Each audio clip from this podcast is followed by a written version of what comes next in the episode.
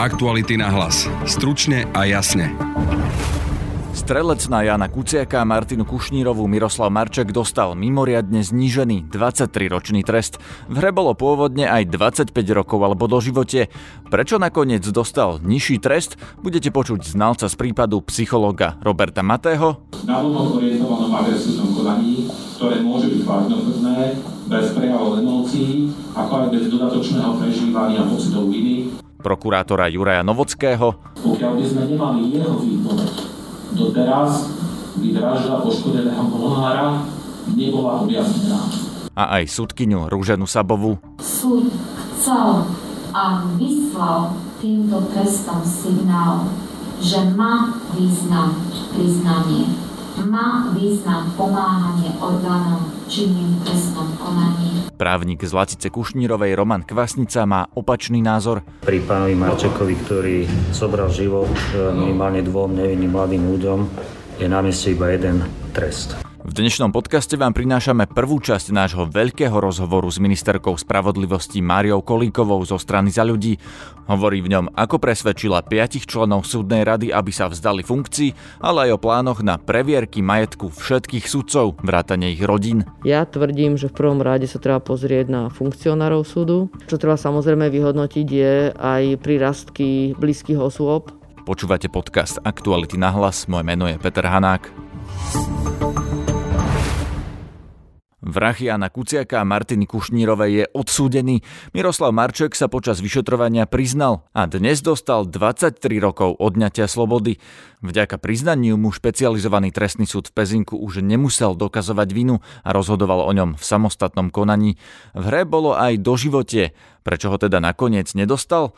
Do živote sa môže uložiť len ak je to nevyhnutné na ochranu spoločnosti pred páchateľom, ktorý nie je napraviteľný. Práve o tom dnes svedčil psychológ Robert Mate, ktorý Marčekovi neuveril, že skutok úprimne ľutuje. Je schopný chladnej, cieľavedomej regulácie svojho správania a realizácie svojich plánov a ašpirácií. Je egocentrický, menej prispôsobilý, so sklonom nedostatočne konformným, problematickým prejavom. Svoje agresívne tendencie potláča, v prípade potreby ich však dokáže pohotovo aktivovať a uplatniť podľa vlastného uváženia aj v priamom, navonok orientovanom agresívnom konaní, ktoré môže byť vážnokrvné, bez prejavov emócií, ako aj bez dodatočného prežívania pocitov viny či úzkosti a strachu. Prejavenie ľútosti nad skutkom, vykonaniu ktorého sa svojou poslednou výpovedou hlási, sa tak javí ako menej autentické. Je teda Miroslav Marček napraviteľný? Aká je obvineného prognóza resocializácie? Odpoveď? Kvantitatívne zastúpenie faktorov predurčujúcich pravdepodobnosť sociálneho zlyhania jednoznačne svedčí pre nepriaznivú prognózu resocializáciu obvineného. Psycholog však úplne nevylúčil možnosť, že by Marček bol napraviteľný. Laura Kelová sa na to ešte pred rozsudkom pýtala právneho zástupcu z Latice Kušnírovej, advokáta Romana Kvasnicu. Počuli ste sami, akým spôsobom znalci hodnotili možnú resocializáciu. To je asi to najpodstatnejšie, čo je treba teraz konštatovať. Možno pre tých, ktorí nás teraz počul prvýkrát alebo nečítali doterajšie konanie, tam znalci vlastne, znalec odboru psychológie zhodnotil, že tá e, prognóza resocializácie je nepriaznivá. E, vy možno, keď sa stretávate s týmito prípadmi, čo to znamená v praxi? Tak, takéto konštatovanie je pre súd podstatné pri rozhodovaní o treste. Takto by som to zhodnotil. Ešte stále je v hre aj do živote podľa vás? Uh, určite, určite sú uh, aktuálne dva tresty. Jednak uh, maximálny možný odnatia slobody a potom aj do živote. Ale teda 25 rokov do života. Možno aj pre budúce alebo iné trestné konania, hlavné pojednávania a aj priznávanie sa rôznych páchateľov bolo by podľa vás vhodné, dobré, eh, ak by teda Miroslav Marček aj napriek tomu, že sa priznal, dostal do živote? Prepačte, ja nie som eh, teoretický ústav, ja tu zastupujem eh, matku zavraždenej Martiny Kušnírovej a z nášho pohľadu je tu jednoznačná pozícia. Ja si myslím, že pri pánovi Marčekovi, ktorý zobral život minimálne dvom nevinným mladým ľuďom, je na mieste iba jeden trest. Dovolte, aby som ho nepovedal.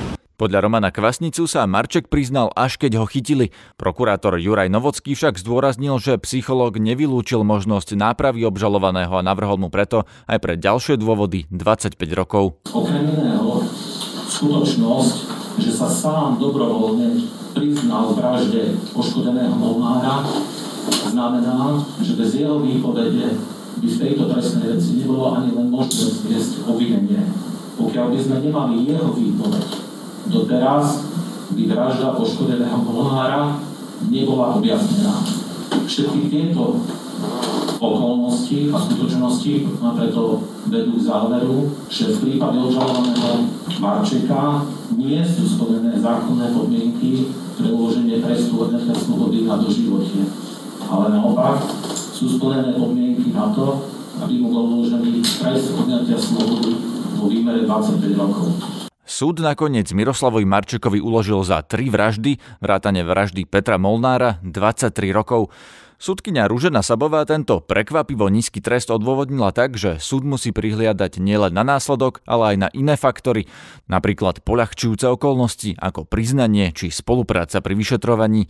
Práve vďaka spolupráci s políciou súd uveril, že Marček skutok oľutoval úprimne. Svoje konanie podrobne opísal Áno, súd vzal do úvahy argument, že v prípade vraždy Martiny Kušnírovej a Jana Kuciaka tak konal až potom, keď aj s pomocou medzinárodných policajných orgánov bola táto trestná činnosť odhalená a smerovala aj k páchateľom. Samotným tým jeho priznaním, opísaním tej trestnej činnosti, tým, že sa podielal na ďalších procesných úkonoch, to znamená, že na previerkách výpovede ukazoval trasy, po ktorých išli, keď ukazoval miesto odhodenia zbrane, keď popísal postup pri zavraždení Petra Molnára, ako povedal prokurátor, bez neho by táto trestnosť nebola odhalená. Súd mal za to, že takéto jeho úprimné oľutovanie, že takéto jeho oľutovanie malo si podtext účinného oľutovania. Súd chcel a vyslal týmto trestom signál, že má význam priznanie, má význam pomáhanie orgánom činným trestnom konaní. A to nie len pri týchto obzvlášť závažných násilných trestných činoch, ale aj pri trestných činoch korupcie, po ktorých táto spoločnosť, na odhalovaní ktorých táto spoločnosť má záujem a po odhalení ktorých táto spoločnosť volá. Miroslav Marček dnes na súde nebol, jeho advokát sa zatiaľ neodvolal. Proti výške trestu sa však odvolal prokurátor. Rozsudok tak ešte bude musieť potvrdiť najvyšší súd.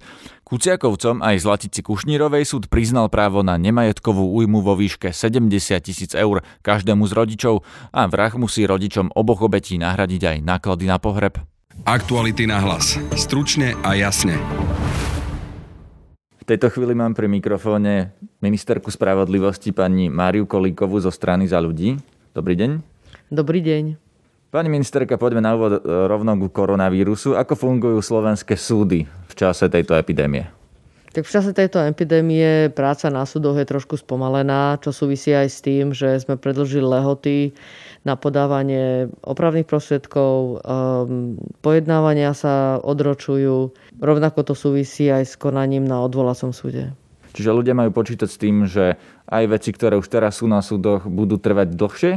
Áno, bohužiaľ tento následok korona má. My sme tým, že sme spomalili chod na súdoch, ľuďom sme umožnili, aby si uplatňovali svoje práva v dlhších lehotách, no tak to znamená v konečnom dôsledku aj to, že ten výsledok toho konania bude neskôr. Súdia sa Slováci počas koronavírusu, chodia na súdy nové veci? Neviem povedať presne, aký je teraz nápad. Toto sme momentálne nevyhodnotili. Je to zaujímavá otázka, ale som presvedčená o tom, že ten nápad je nižší. Čo väznice? Lebo aj tie patria pod vás, majú nejaký špeciálny režim? Špeciálny režim súvisí so všetkým, čo máme teraz na Slovensku. To znamená, že samozrejme sú tu opatrenia k tomu, aby sme zabránili prenosu e, tohto ochorenia. V tej súvislosti tam boli zavedené viaceré e, preventívne opatrenia. Predpokladám, že zákaz návštev, čo ešte? Tým, že tie napríklad domedzené sú návštevy, tak je zase vytvorený iný priestor na telefonovanie. Snažili sme sa tomu vytvoriť väčší priestor, aby bol kontakt odsudeného s rodinou. A súvisí to nielen s návštevami, ale aj s kontaktom advokáta s odsudeným. Ten tiež prebieha v obmedzenom režime.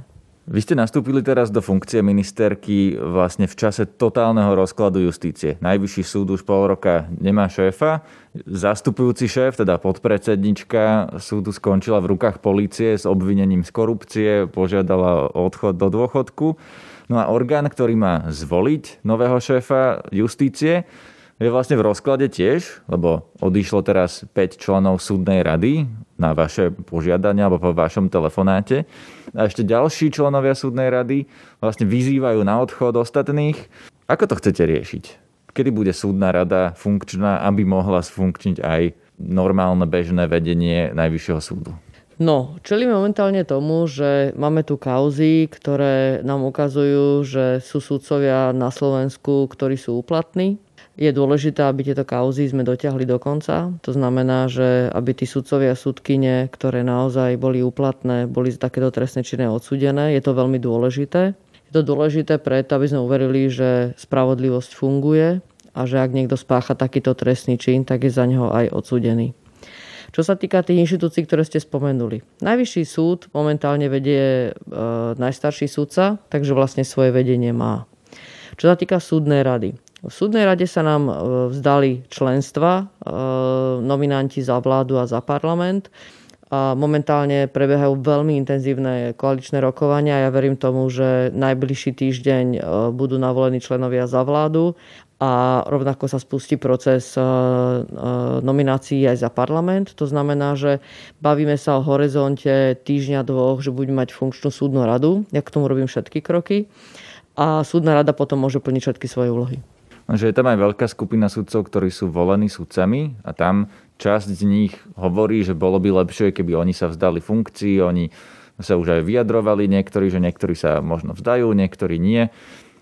Čiže vám sa môže stať, že polovica súdnej rady odíde budúci týždeň a nebude opäť funkčná. Ja si nemyslím, že sa to stane. Ja som sa, sa rozprávala aj s pani doktorkou Kosovou, aj s pani predsedničkou súdnej rady. Nemyslím si, že uh, tieto informácie, ktoré prebehli médiami, sa naplňa skutočnosťou.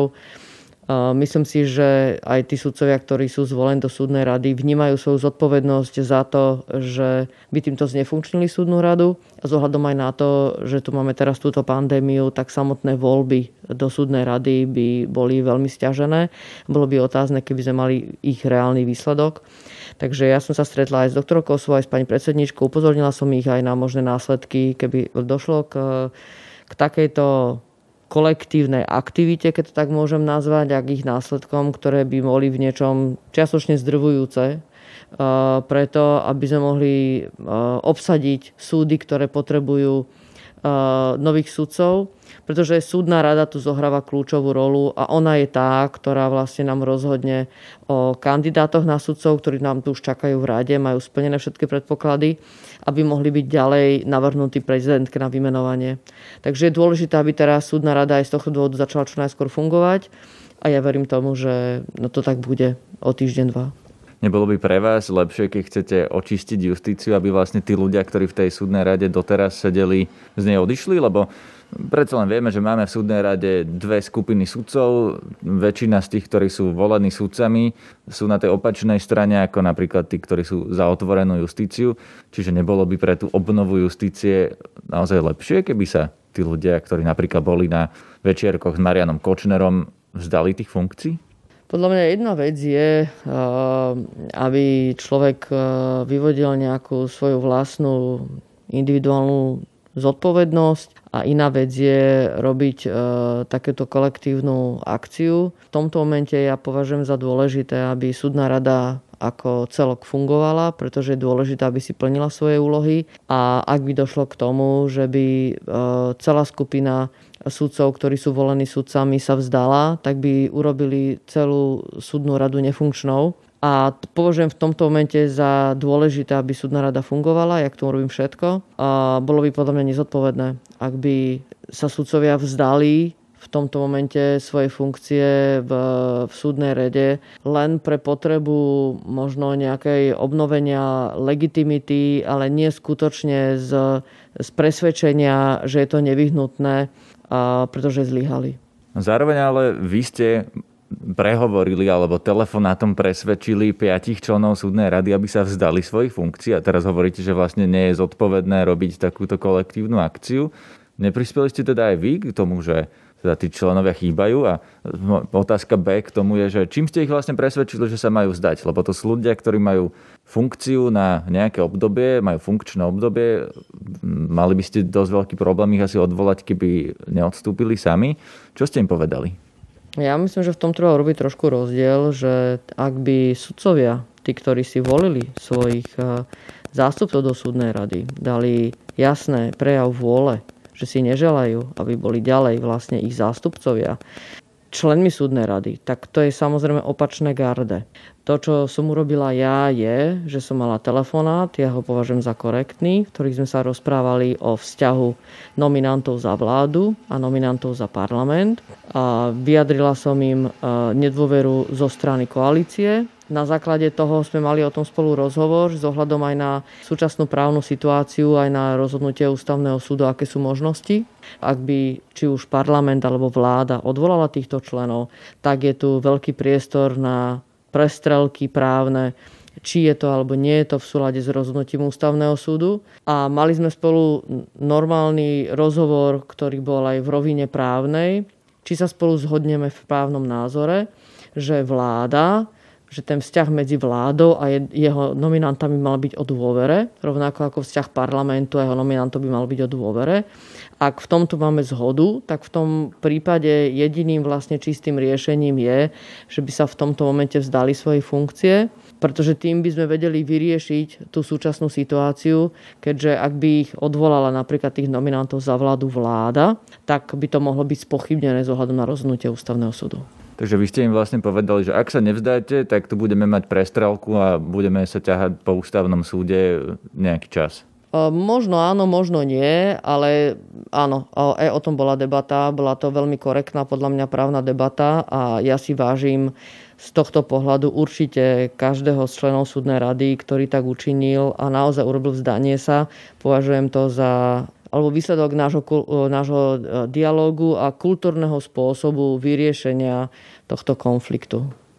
Akým spôsobom vyberáte ich nástupcov? Lebo hovoríte, že je tam intenzívna diskusia v koalícii. Čo to znamená? Že politické strany si dosadia nejakých svojich nominantov? Alebo akým spôsobom sa obsadia tie funkcie v súdnej rade? Určite si nemyslím, že by to malo byť robené spôsobom, že si rozdelíme e, čísla a každý si tam určí kohokoľvek, e, pretože zo zákona jasne vyplýva, že tie predpoklady na e, člena súdnej rady jednak na prax, keď dáme bokom tú 15-ročnú prax, ktorá je samozrejme nevyhnutnosťou, tak rovnako je zakotvené, že by to malo byť spravidla osoby, ktoré sú nesudcovia, Mali by to byť e, osoby teda z prostredia akademického, e, osoby, ktoré pôsobia napríklad e, s mimovládnymi organizáciami v oblasti justície, mali by to byť osoby, ktoré majú vysoký morálny a odborný kredit, a, mali by to byť osoby, ktoré dnes nám nastúpia do súdnej rady a vedia, čo majú robiť. Máte už svojich kandidátov? Ja by som to vôbec nenazvila tak, že svoji kandidáti. Ja som navrhla, je pravda, že mám návrh pre koalíciu a aj som ho predostrela koalície. V tomto momente troch konkrétnych kandidátov, eh,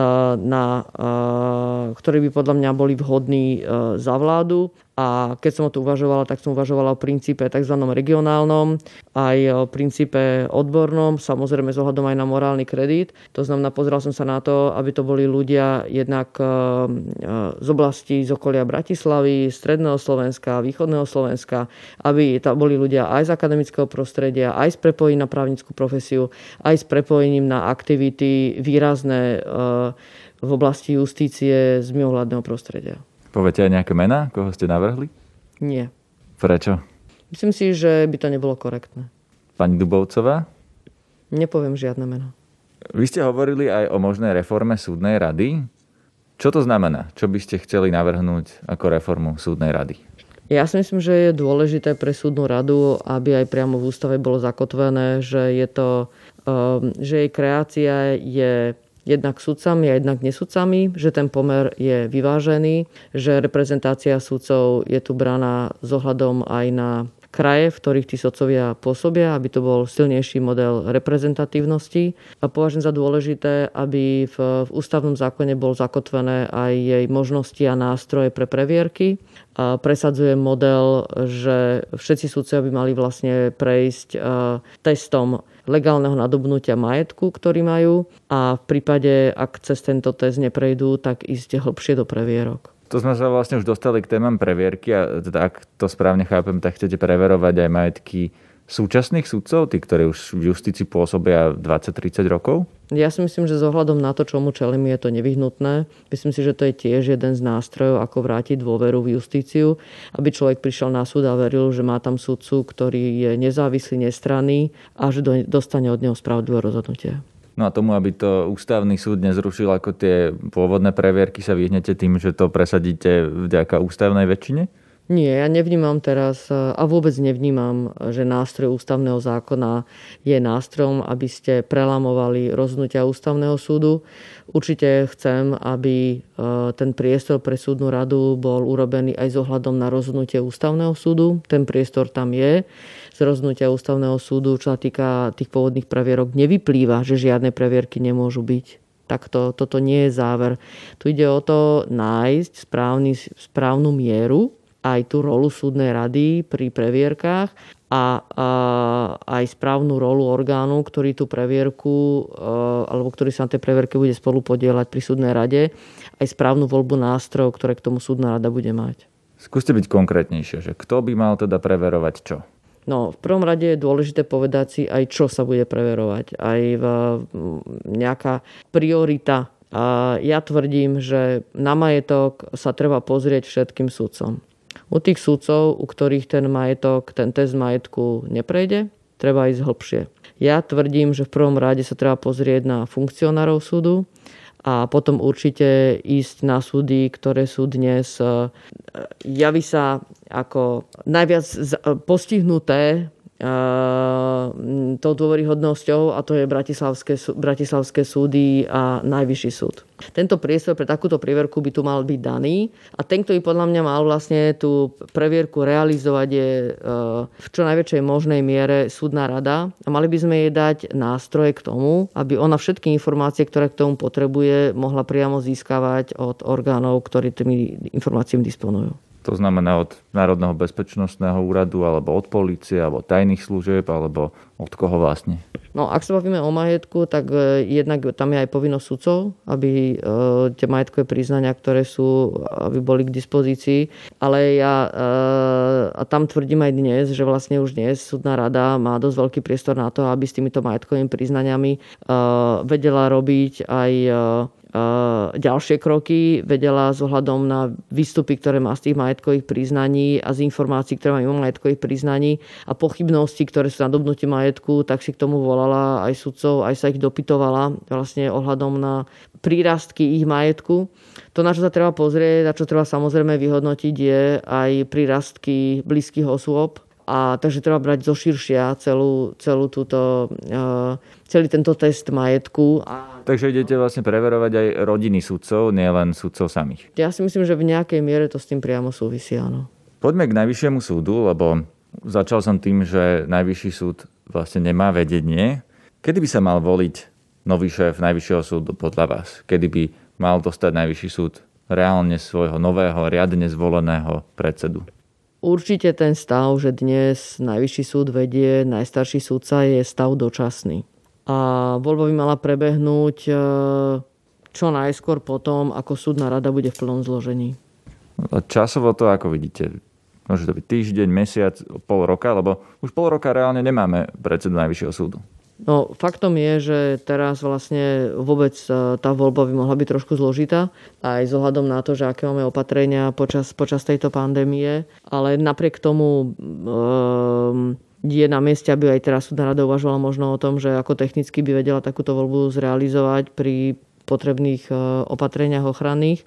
Takže toto vyhádam tiež nemusel byť hneď problém, že by sa tam malo vlastne na jednom mieste zhromaždiť viacero ľudí. Ale um, ak bereme ohľad na to, že do dvoch týždňov, do pár týždňov by sa mala byť funkčná celá súdna rada, tak následne by sa mala spustiť celá voľba. Budete sa nejako podielať na procese výberu toho predsedu Najvyššieho súdu, lebo jednak máte návrhovú právomoc, môžete navrhnúť svojho kandidáta. A jednak vieme, že predchádzajúce vlády Smeru to robili, že aj pani Švecová nejakým spôsobom bola povedzme aspoň odoberená ministrom spravodlivosti, pánom Borecom.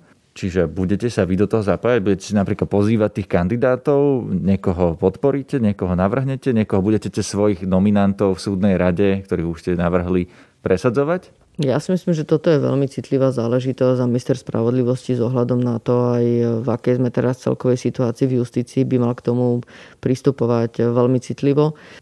Určite to budem dôsledne sledovať a zvážim, že či tie právomoci, ktoré tu má minister spravodlivosti, či ich má využiť a v akej miere. S ohľadom na to, ako sa bude vyvíjať situácia. Rozumiem, ale vy ste vlastne, ja som sa, sa vás opýtal, že akým spôsobom do toho budete zasahovať. Vy ste povedali, že zvážim, akým spôsobom budete do toho zasahovať, čiže nemáte to ešte rozmyslené? Mám to rozmyslené, ale podľa mňa otázka bude, že či napríklad tam budú eh, aj podľa môjho názoru silní kandidáti. Ak tam budú, tak prečo do toho zasahovať? Ak tam podľa môjho názoru nebudú, tak e, je samozrejme otázka na úvahu, že či rovno minister spravodlivosti má byť ten, ktorý ten návrh má dať, ale e, ten spôsob môže byť aj iný, ako môžu prebiehať e, rokovania, diskusie o tom, kto je vlastne vhodným kandidátom na predsedu Najvyššieho súdu. Takže ja si myslím, že jedna vec je, že máte priame právomoci zo zákona a potom sú aj neformálne spôsoby, ako môžete sa snažiť o to, aby tí kandidáti, ktorých považujete za vhodných na Najvyššom súde, aby skutočne sa o tú pozíciu uchádzali. No a potom samozrejme aj otázka, kto bude zvolený a voliť to budú aj tí ľudia, ktorých vy ste teraz navrhli do súdnej rady a ktorých ešte koalícia zvolí. Čiže preto sa pýtam, či napríklad zvažujete aj to, či, že by ste cez týchto ľudí ovplyvňovali, kto bude predseda Najvyššieho súdu. Takto by to podľa mňa nemalo byť aby minister spravodlivosti priamo ovplyvňoval, kto má byť predsedom Najvyššieho súdu takýmto spôsobom. Uh, si myslím, že určite všetci členovia súdnej rady mali byť svojstojní a tá, tá voľba z tohto pohľadu by z ich strany mala byť slobodná. Pokračovanie tohto rozhovoru vám ešte prinesieme aj v zajtrajšom podcaste. Na tom dnešnom spolupracovali Laura Kelová a Lucia Babiaková. Zdraví vás Peter Hanák. Aktuality na hlas. Stručne a jasne.